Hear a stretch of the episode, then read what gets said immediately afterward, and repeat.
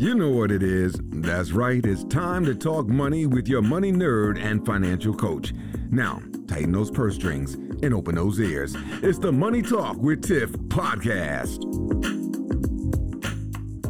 Hey everyone, and thank you so much for joining me for this episode of Tiffany's Take. In these episodes, I answer your money questions live on the podcast. And today's question is How do I save for my children's education? Now, before I get into the answer, I just want to let you know if you're interested in having your question answered on the podcast, please go to www.moneytalkwitht.com forward slash ask Tiffany, and I'll be more than happy to answer. So let's get into it. So I have actually done quite a few episodes. I went back in the archives and I found at least three where we talk about college savings and stacking up for your children's education. So First, look for the episode called Debt Free College Planning with Shelly Howard. So she went over how you can start planning early for college expenses, like while your child's in middle school, and how to look for those opportunities for scholarships, how to look for those opportunities for other types of funding. And I did another episode like that as well with Dr. Andrea Johnson, and it's called Paying for College. So check out that one as well. I also did one with Sarah Holden, which she went over over 529 plan. So you can find that one by looking for Saving for Your Kids, is what the episode was called, or just searching these names. So searching Sarah Holden. So I just wanted to direct you to those episodes just because they go more in depth than what I'm going to cover here. But for the purposes of this episode, as far as how do you save for your children's education, if you know that they're going to go to college and you're looking at saving, I highly suggest a 529 plan. And like I said, that's what me and Sarah had discussed on that episode. And the reason I say that is because depending on where you live, there are tax benefits for it. If you're in North Carolina, which I know the majority of my listeners are from, Unfortunately, North Carolina does not give us any tax benefits, but when you when it comes to 529 plans, I actually have one for each of my children open and the reason I did that is because when I looked at my financial plan and when I'm doing my financial planning, I'm looking at making sure that I have at least a dollar by the time I die. So that means I can get through retirement, I can get through all the other goals leading up to retirement and still have money. Okay. So when I looked at my plan a few years ago on my birthday, because that's around the time when I typically do that, I noticed that my kids' college education was going to throw me all the way off to where I had no money. And so I said, I'm going to make uh, a gift to myself by starting a 529 plan for my kids.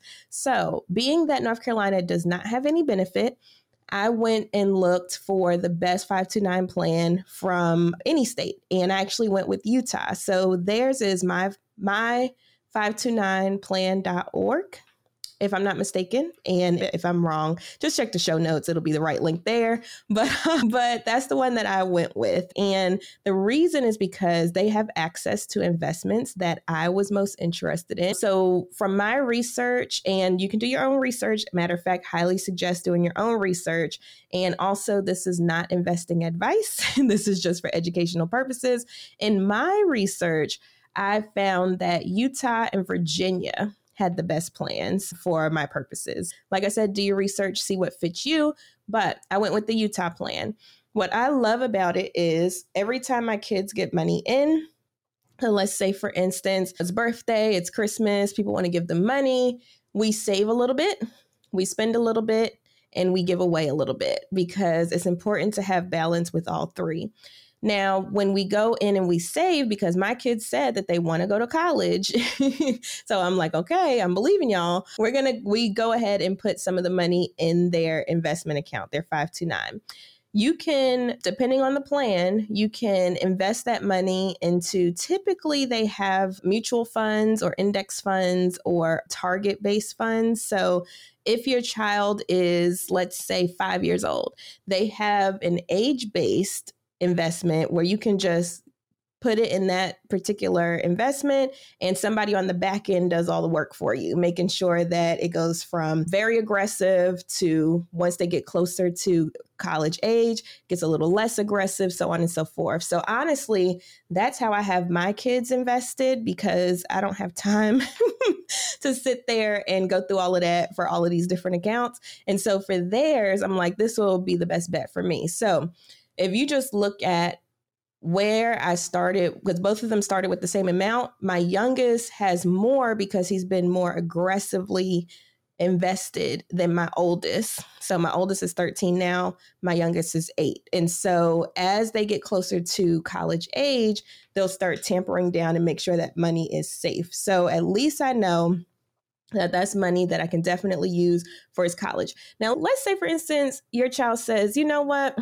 College is not for me, which there is nothing wrong with that, y'all. so don't pressure your kids into going to college. They don't have to. So if they say, you know what, mom, dad, college is not for me.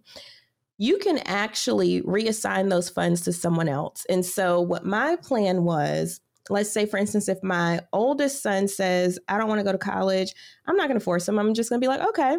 And I'm going to move that money over to my youngest son. I'm going to just name him as the beneficiary.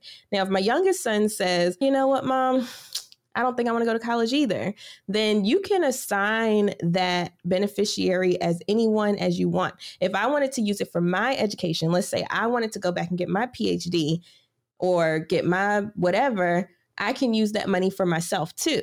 And so it's not that the money is stuck. There's actually ways you can move it around. And so that's why I felt like that was a great option for us.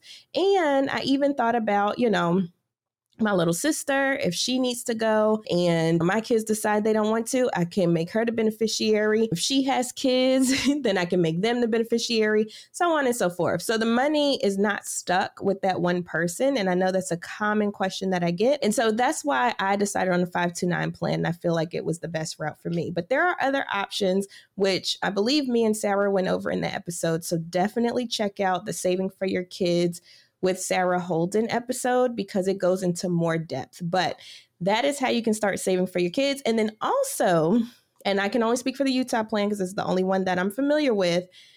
If you want family and friends to put money in there on behalf of your kids, you just send them a quick link. Boop.